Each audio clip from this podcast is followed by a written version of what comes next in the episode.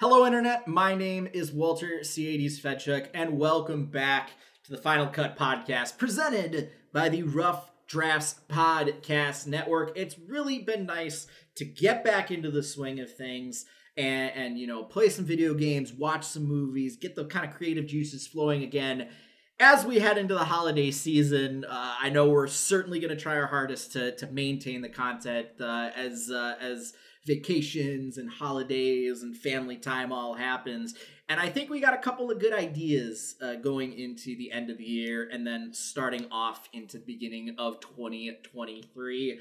And I can think of no one else that I would rather have by my side than Chase Redshirt King Wassenaar. Chase, how are you doing on this lovely November day? You know, I'm doing pretty well, actually. I am uh, getting into kind of a groove right before I go to visit off my uh, parents in Colorado for Thanksgiving, which is going to be a really nice time. Uh, I finished up the game that we're going to be talking about on next week's Steam Cleaners episode, which should be fantastic.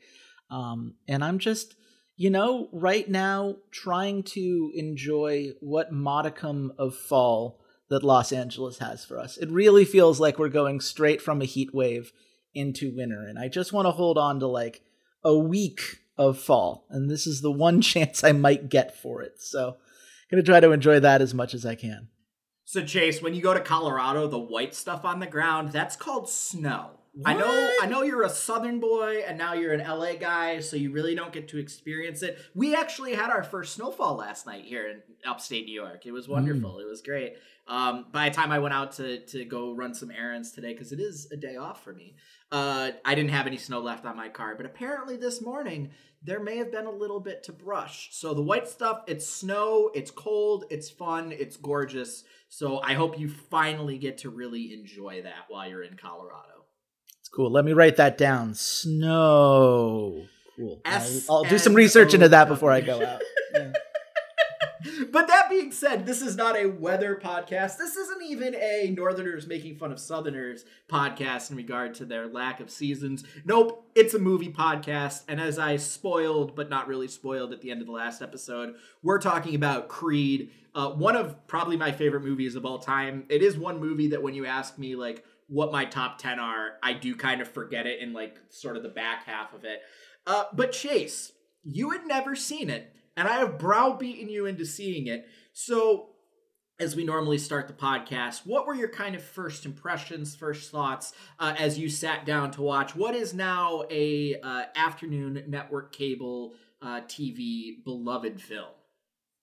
So going in, I knew that it was a film that had gotten really good reviews, like even more so than maybe the um, some of the later, certainly some of the later Rocky films. Right? I wasn't around when the first Rocky came out. I'm told that it was a big deal as far as award shows went. Uh, I believe it got nominated for like Best Picture the year it came out, which was surprising to me because to me it's always been like you know the standard sports film. Like it's got the beats that a sports film is meant to have. The the player that we're focusing on is going to be down on their luck. They're going to overcome adversity and they're going to you know come out to to win the day. Though of course rocky uh, famously does not win which is kind of the whole point in that first film uh, which sets up for everything that comes out after. Uh, i can't say that i'm like a huge rocky guy that i've watched all of the films all the way through um, especially the later ones. Um, though I did do a quick read on Wikipedia, so hopefully I won't be coming out of nowhere with it. But I remember when Creed came out, one, Michael B. Jordan being involved had my interest because he's just a very talented actor. And two, I thought it was really smart to do a flip the script scenario here, right? Here's Rocky, who was the hero of the previous films. Obviously, that's why he's got the title. Um, but it's going up uh, against this Apollo Creed guy who slowly over the course of the series transitions from being a pure villain into kind of this respected rival.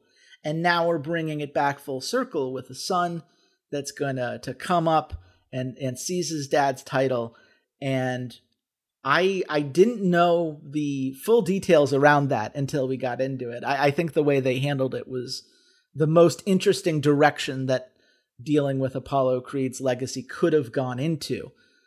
But it was pretty much exactly the film that I thought it would be outside of of you know the minor details right? You know he's going to be in the shadow of his dad for some reason and that that's a thing that he's going to have to overcome mentally. You know that rocky is going to be hesitant to train him at first but after seeing something or being reminded of someone from his past. He's going to feel the need to come together and, and make that training montage happen, which is definitely going to embrace the old school of it because you know Rocky's going to go old school compared to all those new flashy guys. And, you know, that's fine. Uh, it turns out the formula works for a reason, um, but it definitely was the movie that I expected it to be.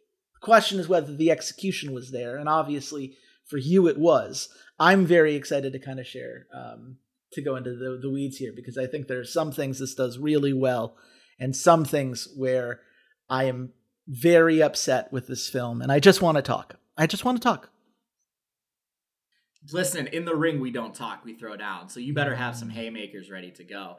Uh, with that being said, I also don't have a lot of experience with the Rocky franchise. And yes, Chase, uh, it did. It actually won Best Picture and Best Director uh, the uh, the year it was nominated. So uh, that was the uh, two, uh, 49th Academy Awards in 1977. So it was. It was really well regarded. And in all honesty, I think I've watched one. I think I've watched two and I may have watched Rocky three, but I also have not seen uh, any of the the following ones. Uh, there was one as recent as 2006 called Rocky Balboa. Um, interesting. So for them to go back to the well and not do it about Rocky's son, which is like, come on, that's like obvious. Is is you go, you know, you go into his kid and his kid's a boxer. Instead, we you know follow uh, follow Apollo Creed uh, Apollo Creed's son, which is definitely interesting. And and Michael B. Jordan coming out, this is sort of the first emergence of Michael B. Jordan as a leading man on the silver screen. He has a lot of um at this point he has a lot of TV kind of uh, credentials and background. He also comes out um in the second terrible Fantastic Four uh, uh, attempt to relaunch as uh, as Johnny Storm, which I'm very sorry. But then off of this, we then get him as Killmonger in Black Panther, and sort of his career has now exploded um, at that point. Um, with that being said, I don't think there's anything wrong with a safe plot. I think anybody who goes into this and it's, hey, it's a Rocky film, you kind of have to follow the plot beats and sort of the you have to follow what the original Rocky films do so that you can get the old heads to come in and watch it and go, yeah, that's a Rocky movie, but then also get a more modern audience to kind of expose them to that sort of sports origin story um, that you know they may not have gotten to because I wasn't alive in 1977. Um, with that being said, Chase, why don't we talk a little bit more about Michael B. Jordan and what you liked that he brought to this role playing Adonis Creed? I mean, Michael B. Jordan is inherently a very charismatic uh, actor. Uh, he's someone who draws you in to every scene. There, yeah, there's an intensity to him, I think, that translates really well in a film like this. You get the sense of, of someone who is always looking for an outlet to uh, take things out on. Uh, the moment that uh, that something is going to to swing against him, and that that kind of anger issues uh, that kind of permeate throughout the film give and uh, you know the sense of like, ooh, what what's he going to do next? Is this the moment where he's not going to be able to to take all of that in um, and and kind of uh, push back and but but also having the like quieter moments the trying to call his mom who won't answer his calls anymore um, or you know going and unloading the truck for uh, Rocky uh, when trying to convince him to, to train him. Like that, there is a a determination that ends up being uh, clear uh, throughout him his character and the performance that he gives uh, that kind of gives a little bit more depth to those that kind of surface level that we get early on in the film. I, I think that he's very good at creating characters that can have that complicated aspect of their personality and making us inherently want to see them succeed and want to see them get to the heart of what it is they're really fighting for. And I, I think the perfect example of that is when he's in the ring, and I think it's after the 11th round when he does the uh, I have to prove that I'm not a mistake. And that is a line that the film has earned because it has shown Donnie struggling with his emotions, struggling to accept who he is and his place in the world, but also allows him in that moment to admit the one thing that has been foreshadowed and is clear if you understand the like you know kind of empathy and pathology of a character like that but had that never had been allowed to be said prior to the film. It was always it, it was a vulnerability that the character earned because you saw over the course of the film walls steadily coming down uh, even if he has that moment of, of kind of putting them back up uh, that ends up uh, you know leading to some kind of act two drama as you are wont to have in a film like this. Uh, and I, I, think that's just something michael b. Jordan does really well that kind of uh, revealing the emotions of a character through these minor moments that build up into something that becomes a lot more powerful as a result. He's very good at it. And I got to give Sylvester Stallone some credit. I, I, can see why the two of them pair off so well together because it's something that I think his character does well as well. It's the uh, it's the way that he processes and at one point rejects the cancer diagnosis and his ability to do something about it. This kind of desire to be the strong one, to stoically, uh, you know, be able to to push back against uh, the idea that he uh, should have to make himself vulnerable, and learning that the only way that he can connect to this person that he cares about and has grown to care about dearly and wants to connect with is to allow himself to make his own body as vulnerable as possible through the chemo process. I think that's really smart. I think the the two of them mirror each other very well in that regard. It's uh one uh, a less charitable person could call it a little bit heavy-handed as a metaphor, but you know what? Fuck cancer. I'm glad that uh, they were able to to handle it in a way that was uh, respectful of that kind of dynamic, um, and and made sure that the themes of the film tied into it beyond it just being a cheap plot point, which a much lesser film would have done. So I, I give both of them credit for that, um, and it's one of the things that keeps the film engaging throughout is the way that the two of them can bounce off of each other and make that strength that each of them has individually even more of one together. There's a real authenticity of emotion between Michael B. Jordan and even Sylvester Stallone here. When you look at, you know, other things Michael B. Jordan has done, again, Killmonger and, and Black Panther, that he you believe as you're watching that he is feeling truly feeling those emotions that he is enacting those emotions that he feels the things that he is trying to convey to you. And he gets a lot of really really good lines across his films that that punctuate things. You know i'm not a mistake is great. The line at the end of black panther where he's like throw my body into the sea. Like all of these things where every time he speaks you believe him and I feel the same way about Sylvester Stallone when you actually look at the Rocky series. I think a lot of us look at him and, you know, he talks kind of punch drunk and, you know, we know him as Rambo and that's not really hard acting. And he's like a, an action movie guy. But when you really go back and you look at the original Rocky and the second Rocky pairing him against Ivan Drago, it is very much the same. There is an authenticity to him that he believes in all these things, that he truly, you know, is desperate and loves Adrian and is doing everything for her and is doing everything for his own pride. So that when you get to this point where these are two men that are desperately holding on to, you know, glory of past accomplishments. Uh, obviously, Adri- uh, Adonis with his his father Apollo that he is sort of reluctantly grabbing onto because the rest of his life feels kind of miserable. That he's you know there's nothing else really for him, and he so badly just kind of wants to be successful, and he sees this you know potential lifeline and following in his father's footsteps. And obviously, Rocky is he's an old retired boxer that nobody comes to him for advice or anything anymore. He's like doesn't want anybody to come to him because all of these pieces of his past life are missing or or go missing um, as eventually um, Mickey dies over the course of the film. And again, he gets diagnosed with cancer, which is exactly how Adrian dies. So how does he come to terms with that?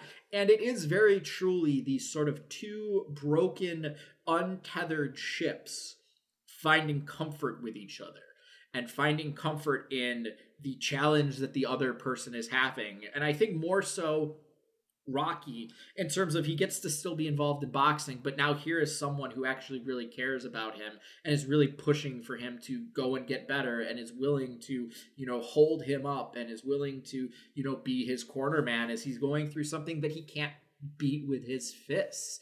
Um I think that relationship really matters and really sort of builds on something because you don't immediately have a romantic relationship, but you do eventually have a romantic relationship for Donnie uh, in the form of uh, uh, Tessa Thompson's um, uh, Bianca. Which I know, Chase, you have hinted at some things about this relationship, but what, before we get there, before we get there, what does Tessa Thompson then bring to this sort of hyper masculine kind of story uh, to help further not just further push the plot along, but maybe create some more interesting kind of plot points on the outside? Well, if we're talking about Bianca in isolation as a character, I, I think Bianca has a, a really interesting place in how her own disability can color some of the things that Apollo and Rocky are going through. Um, you've got, or sorry, not Apollo and Rocky, Donnie and Rocky are going through. Um, you've got this uh, idea of someone who has a passion for something and a limited amount of time in which they can enjoy that passion and a way in which uh, perhaps something that previously seemed like a frustration or a point of anger in in Donnie going down, very mad that the music was blaring as loudly as it was, um, revealing itself to be part of this larger thing that she's going through.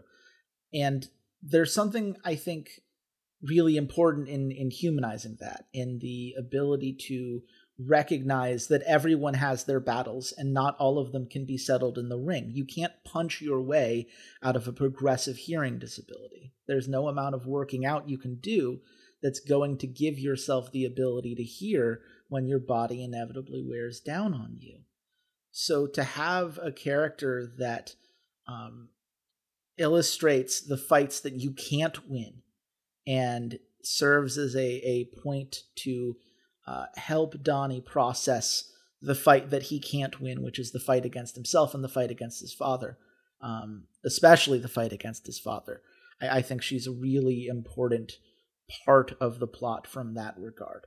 Uh, I also think it's important that she ha- has this kind of strong, independent lifestyle that uh, allows her to exist as a fully developed character outside of Donnie she has a career that she works for and works very hard on and that and and when she makes the call to step away from Donnie because he lashes out against her headliner it should have been a really great moment in which Donnie would realize that fighting his way out of everything doesn't work. And when you do that and you don't learn how to pick your battles, you lose something that could have had value to you.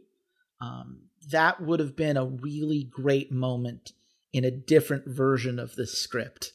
Uh, as it stands, it, it was a great moment for the moment until the film does what it does. Um, Can I just can I can I go in cuz I'm not this is going to be a tough one for me, buddy, cuz this is it is hard to talk about her without talking about the, how badly the film fucks this up.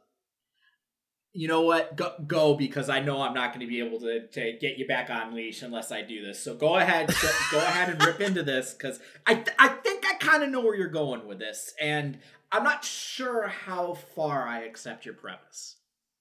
Domestic violence is a problem, Walter, and domestic yeah. violence has a lot of different factors uh, that are seen as risks. The CDC has a bunch of them.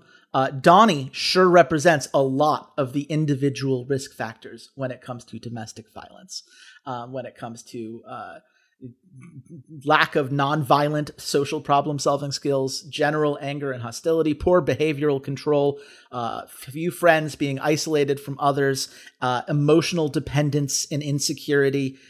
There are so many warning signs that Bianca accurately points out and when she says, like, we need to do our own thing because you have a lot going on and so do I, it is a very healthy demonstration of emotional boundaries that could have been a really great thing for Donnie to learn from, to recognize that actions have consequences, that you can't just go into non fighting sentences and beat up people who you think are jerks without any consequences for those actions, that you can just keep going through the same violent cycles that have defined his life both as a child when we see at the beginning him in the detention center throwing all those fights uh, that we see with him in the boxing arena um, early on and and you know when he's trying to get trained in hollywood and by, by the way, we also see at the weigh in, right? That would have been a moment when they're doing that press conference of him, you know, let's say Pretty Ricky shows that, uh, you know, he goes out and, and throws those, those emotional punches trying to talk him down. But Donnie takes the moral high ground because he's learned something from the experience that he had in which not being able to handle his emotions ended up costing something he cares about, at least then you would have had a reason for Bianca to be like, oh, he changed. Now I can be a part of this. But he doesn't. He doesn't grow. He doesn't change when it comes to handling his own violence and his violent impulses.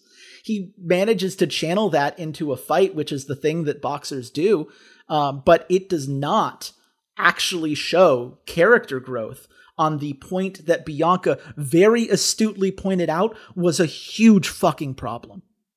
And I'm really uncomfortable with that. I don't understand why he needed to have the girl. He lost the girl for a very good reason, and that could have been a thing to learn from, but no, she just shows up again anyway, so he doesn't have to learn that point. He doesn't actually have to change the fact that whenever it is someone outside of his immediate periphery who angers him slightly, he is still a violent jerk. And I understand that it's hard to see him as a jerk because the film wants us to empathize with him so much. But if you are not Rocky Balboa or Bianca, he is a bad person to pretty much everybody else.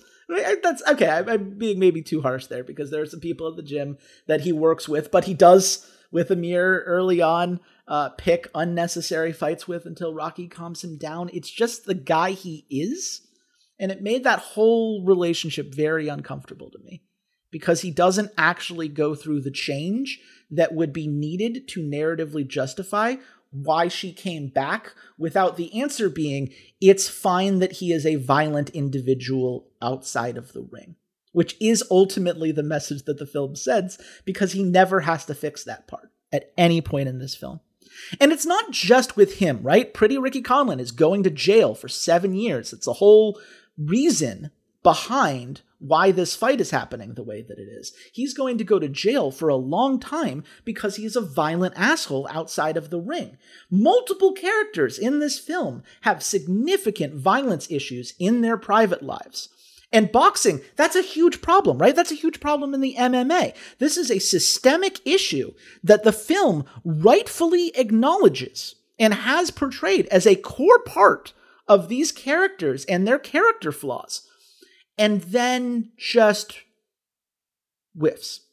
Just moves on because they want the girl by his side for the ring fight because they don't actually want to have a conversation about how domestic abuse within the wrestling and mixed martial arts and those kinds of violent sports communities is a rampant problem that would actually need to be we can make a reference to it because that puts the characters in a framework that we recognize because it keeps happening in our society but we don't have to fix it.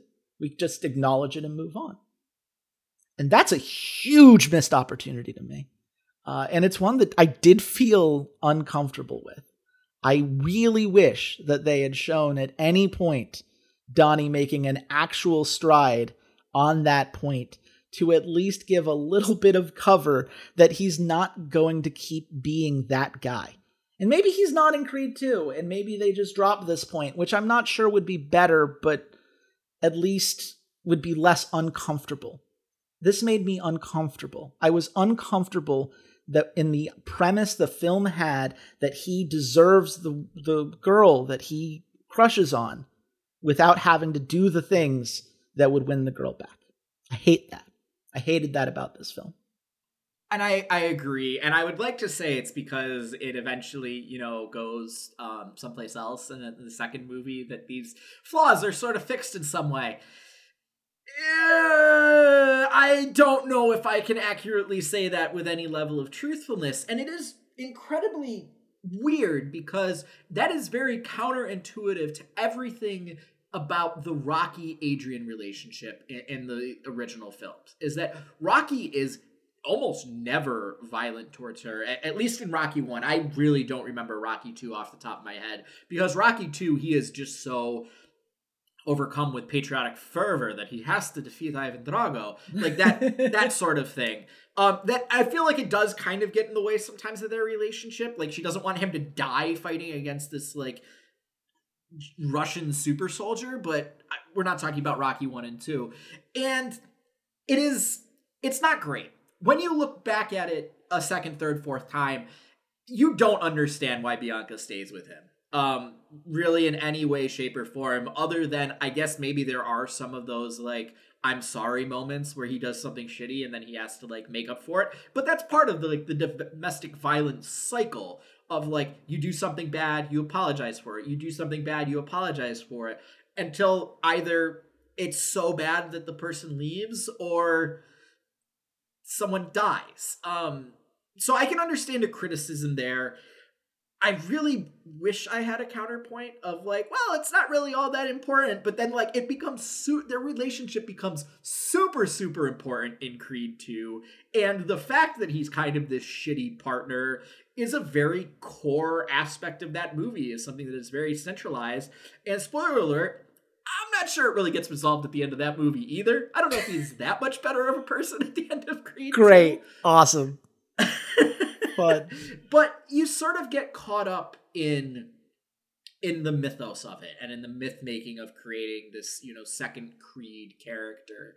And yeah like I, I upon watching it again i was like huh that's a little weird. Yeah he's kind of a dick. Okay but like oh he's great at boxing. Like oh yeah. you know, whatever. And that is very kind of like tantamount not just to boxing but how we treat sports figures in general Mm-hmm. Deshaun Watson is getting paid like $250 million guaranteed by the Cleveland Browns because they're just ignoring the fact that he, at very bare minimum, sexually harassed like 30 masseuses. Mm-hmm. Um, Tyreek Hill was involved in domestic violence issues in college and even in his first couple of years in the league in Kansas City.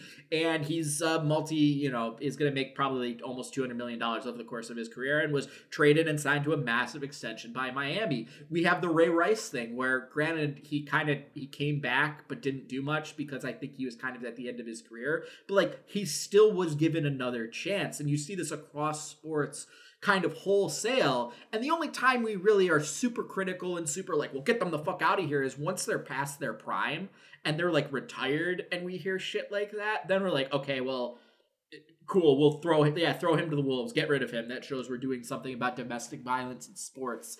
Um, it is fascinating you bring up the comparison to to real life boxing and MMA and all those things because you know Conor McGregor I don't mm-hmm. I don't know. I'm not going to uh, even attempt to like say that maybe he's done something. But like you know that dude is an asshole. You know he is a terrible fucking human being that just probably like you know doesn't tip people and just like swaggers around LA whenever he wants and you know blows through stoplights and all that stuff. So that is I, he was arrested like, in uh, April for dangerous driving, so that's fun.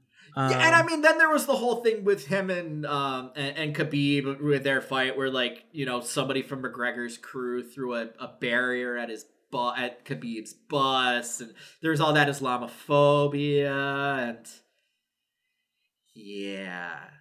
But Chase, what else do you know about boxing? And did this movie teach you anything? I mean, look, as far as the boxing goes, I, I I will go back to giving the film credit. I thought they did a really good job of authentically representing the sport in, in multiple different facets. I, I loved the cut that they had for the uh, fight when it was originally going to be between Pretty Ricky uh, Conlan and uh, Leon uh, Leo the Lion Spir- uh, Spirino that was a great example of exactly how those promos work. As someone who has had to uh, help make videos promoting certain things around fights, uh, that's how those videos are always made. It, the the way they were cut, uh, the way they were structured, the tone, the music, all of that, one to one, how HBO sells a fight like that.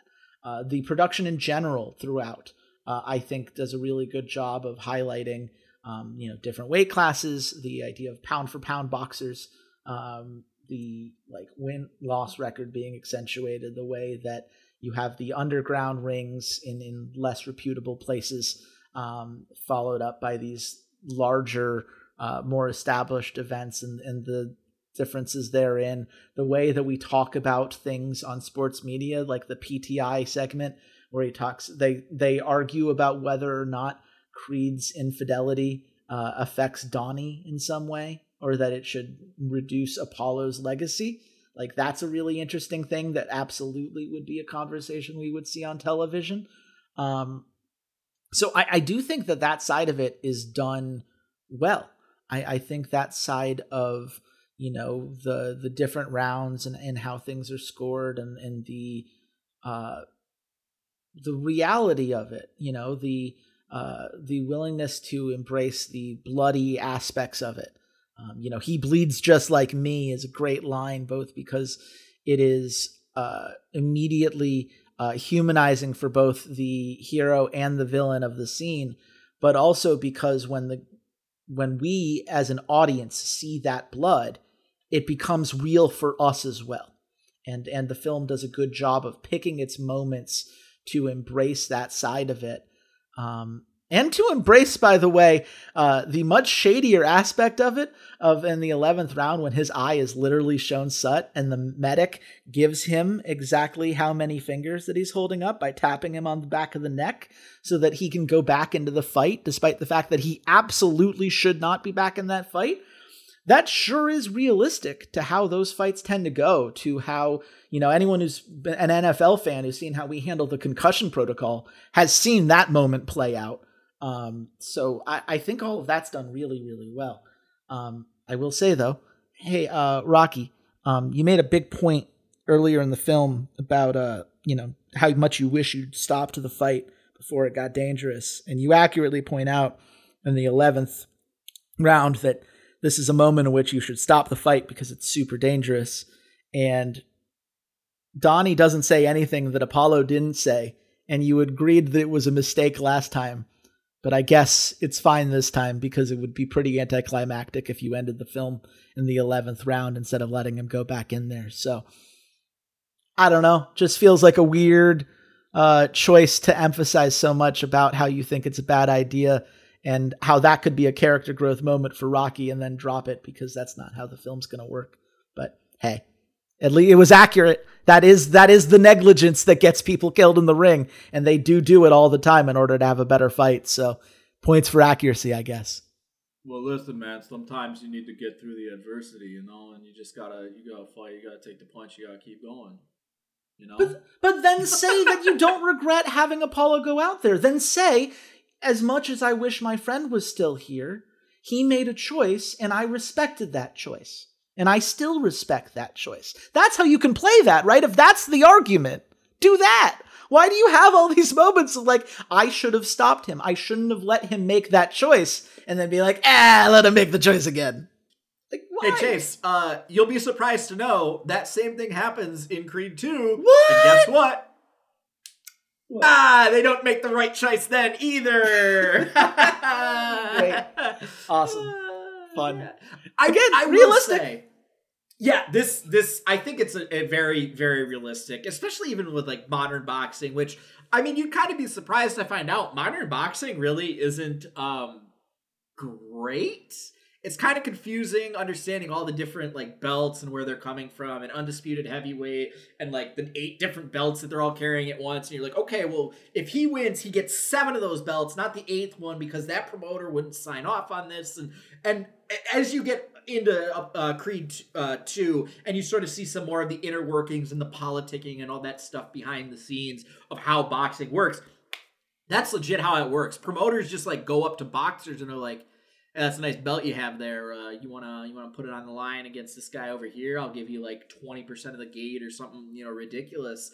Um, and I like I like more the outside of the ring stuff, where it's all the training, it's all the different kind of philosophy behind it. Obviously, you have him when he is in LA uh, at the, at the actual like boxing academy with Little Duke, and he's running him through things, and you know you realize that Donnie doesn't have the the patience to do the more traditional like you're gonna go through a boot camp, you're gonna go through a school, you're gonna learn this and that and it's all very kind of technical and um and and, and theoret- theoretical and just like you do this and this and this and this and it kind of all flows together. It's like school and then he's like no rocky trained me and rocky's like all right catch that chicken.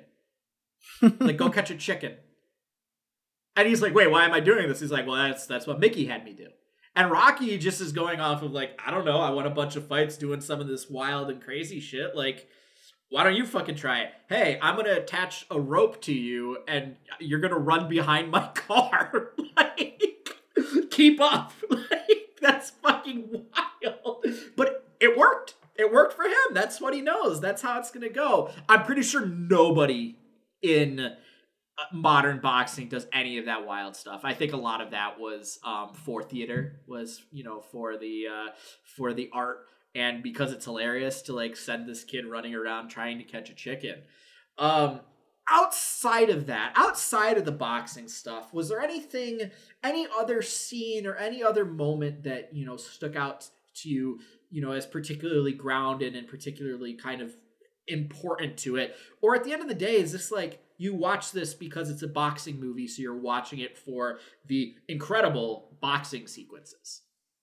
I will say, I think if you drop the stuff that I think gets fumbled on the Bianca storyline and focus purely on the Donnie Rocky duo and the scene when uh, Donnie is in jail and Rocky comes to visit him and Donnie is trying to push him away and Rocky's like I'm not leaving until I say my piece and then I'll get out and he mentions the idea of of fighting against yourself and fighting against a ghost that he can't win against.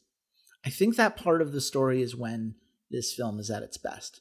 Donnie is a character that is ultimately unable to fight back against the thing that bothers him most, which is not just the legacy of his father, not just the absence of his father, but in how both of those things are how he is forced in his own mind to define himself and his desperation to avoid that fact and hide from that fact instead of confronting that and overcoming that. I, I think that that's the angle that is the emotional core of this film. And it's the best part of the film. It's the part that rings the most true for this film. You know, whether it's, you know, Pretty Ricky trying to condense him into that and paint him as the pretty boy that he absolutely wasn't, uh, whether it is the unveiling of his true identity to the press in what I imagine was spite for having lost uh, that fight. Um, when uh, when he goes up against uh, Leo. Um, I, I think there's a lot of really interesting moments there that I I think are well done, and I I think it speaks to uh, Ryan Coogler's screenplay and also you know Sylvester Stallone, who I didn't realize going into this uh, had actually written the Rocky films. Um, to someone who seems to have a very intimate understanding of a lot of these dynamics uh, in a way that rings true here, um, and, and and to do so while technically embracing the other half of your father's legacy in seeking out a guy like Rocky. I, I just think it's very compelling. It's it's the thing I'm sure when people think about why they love this film, that core is why. Like, yeah, the boxing scenes are well executed. They're good action moments and they do a good job of holding the tension throughout. The soundtrack of this film is fire. Great soundtrack. F- fantastic soundtrack. Really sets the atmosphere well throughout for everything that it's trying to be. But it is how well Michael B. Jordan and Sylvester Stallone face each other and are forced to help each other confront the thing that they do not feel that they can. Um, that I think makes this film worth watching. Um, I I wish it, it, my frustrations with the other aspects of it are frustrations because I believe that there is a better version of this film that could have been here if they'd been willing to go a little bit outside of the film's comfort zone to really take on something that needs to be taken on with much more um, focus and and a harsher look, perhaps, uh, because as you mentioned accurately, the media often doesn't if it means that the talented uh, sports ball player can keep on doing their thing, you know. Um, but that doesn't change that what the core of this film is trying to be is brilliantly executed, and it deserves a lot of credit for that. I truly believe one. I think that the boxing scenes that they do are are fantastic, and the fact that Michael B. Jordan does most of it, the work himself, and really like learned how to box and, and be able to actually execute a lot of what they wanted to do in the ring, speaks a lot just to the dedication to what they were trying to accomplish with this being a boxing movie. But beyond that, I think the best parts of this film are when it's just Stallone and Jordan by themselves where there's nothing else going on i think the um the montages the training montages and even the um the cancer um treatment montage that's kind of there in that that beginning of the third act that really pushes us towards the end i think are brilliantly done and just show the sort of care and attentiveness that they both have for each other and sort of building to this relationship that you know Stallone, Rocky very is like, I don't want to have anything to do with this. Is trying to like push him away at the beginning of the film. And it's sort of Donnie's persistence. It's like, nah, you're gonna train me, bro. Like, come on, like, come on, come on, come on. Do this, do this, do this, please. And uh I think from there it builds a lot to this sort of Rocky's just trying to throw whatever bullshit he can at this kid to make him go away and be like, oh, this guy doesn't do anything. And Donnie's like, eating it all up, being like, well, this is what a winner does, like, hell, I'll fucking chase a chicken. Who cares? It's dumb, but whatever. He's having me do it for some reason and building to a point where it's, you know, introducing him to Bianca, where it's, you know, t- Donnie taking care of Rocky while he's throwing up after his chemo, you know, whether it's doing the the stair, you know, even at the end, them walking up the steps together is this sort of like beautiful kind of endpoint and, and really shows that the film at its core despite it being about boxing despite that there's these you know discussions of relationships between himself and apollo himself and bianca himself and um you know the the wife of apollo who like adopts him marianne all of these things ultimately it's a story about apollo creed's son reaching out to one of his dad's best friends to sort of build that missing relationship that he has with his father. It is something that is further touched on in uh, Creed 2, which I know I've kind of brought it up a few times. I'm guessing we're not going to talk about Creed 2 on this podcast because unfortunately it is pretty similar to Creed 1. Uh, obviously, we're talking about uh, you know interactions with Ivan Drago and Ivan Drago's son. Um, but you know, I don't think there's anything we can really talk about in that film that's anything different from this film. Which some people might say that doesn't sound like a good thing. Uh, but I think it's also a great film. So if you watched Creed 1, I would highly recommend watching Creed 2. I just don't think we're necessarily going to talk about it on the show.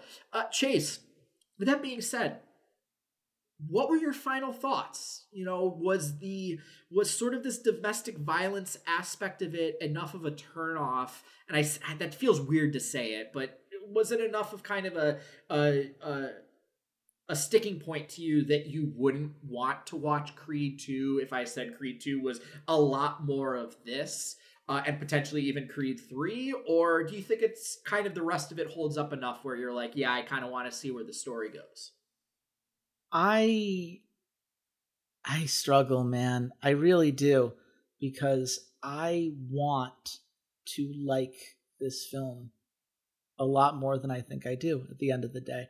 The pieces are there, the performances are there. The things that it's not it's it's hard to punish a film for being something that it, for not being something it could be right? Because that's not the product that is meant to be evaluated. That is you know anything could be a better version of itself because nothing is inherently perfect. So it's a standard that is an unfair one to place upon films like this. And this is a film that takes some big swings and the whiffs need to be put in the stat block I don't think it's a strikeout. I'm giving this a 7 out of 10. I would recommend it to people who like this kind of thing. I think the things that work about it outnumber the things that don't. And I think that if you are someone who likes the Rocky films, who likes boxing films, who likes sports films, you're going to find all of the things that you like about those films. And the complications that hit me might not be nearly as much of a thing for you. Um, that said, for me, if I look at the kinds of films that I'm typically drawn to nowadays, this is a film with a pretty clear formula. You know exactly what it's going to be within 10 minutes of the film starting. There are other plot points we didn't talk about that don't really make a ton of sense, like why is no one in Hollywood willing to train him? There's absolutely no reason that the guy who he goes to at first in that training facility should be like, no one in this town is going to train you. Why? Why why would that be a thing? Well, we need Rocky. We need him to go to Rocky in Philadelphia. Oh, okay.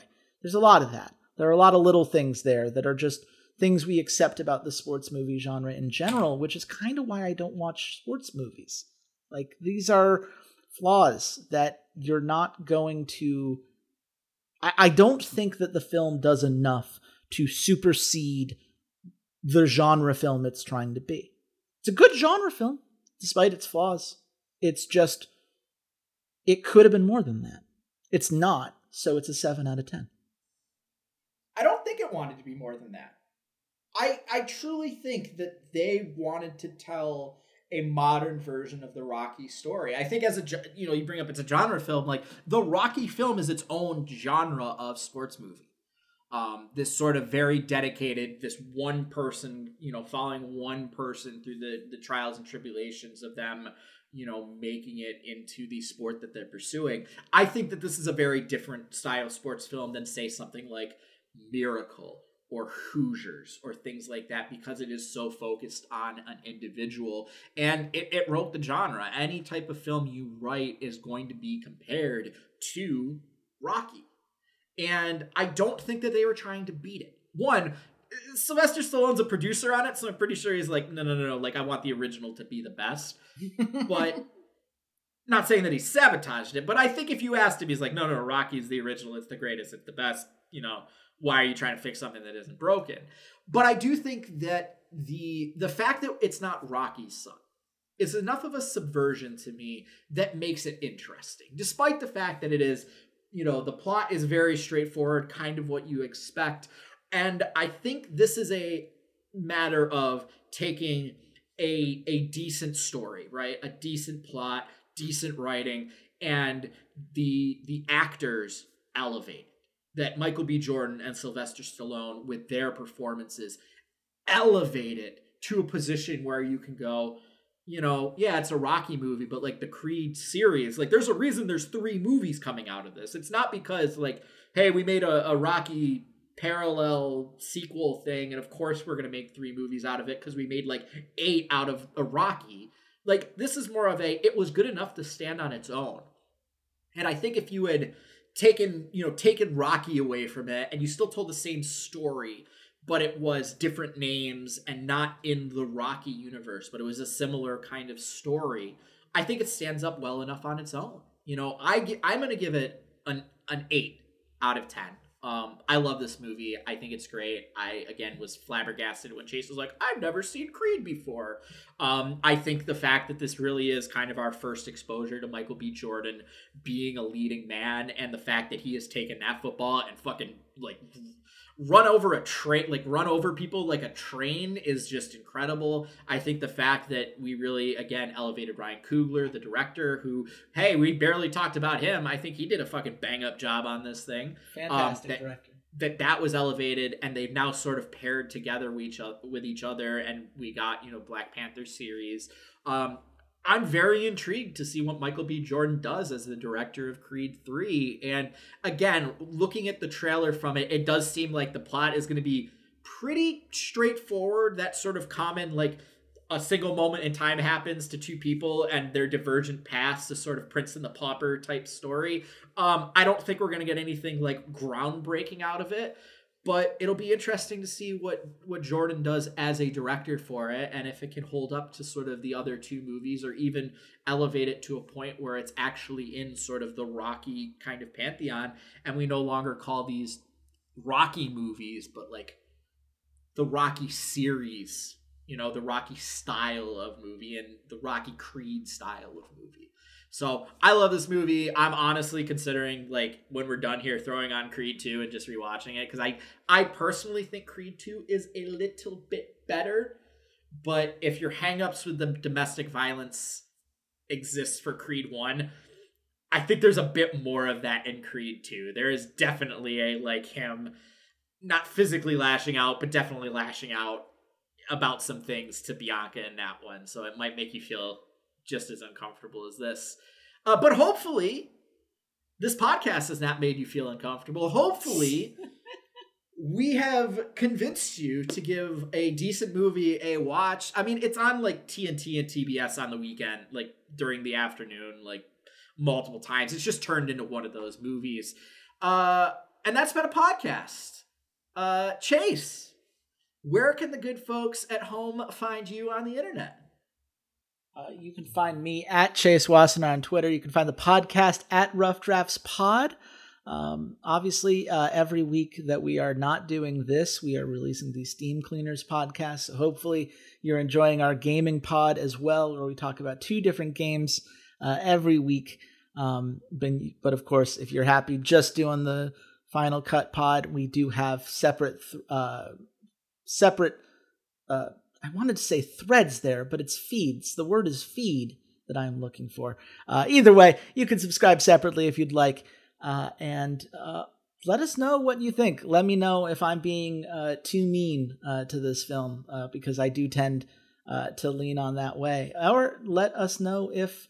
you're super excited to see other Ryan Coogler things because it turns out he just released a film pretty recently that a lot of people are a lot more positive about than I was expecting. So we'll have to look into that one, I think, Walter.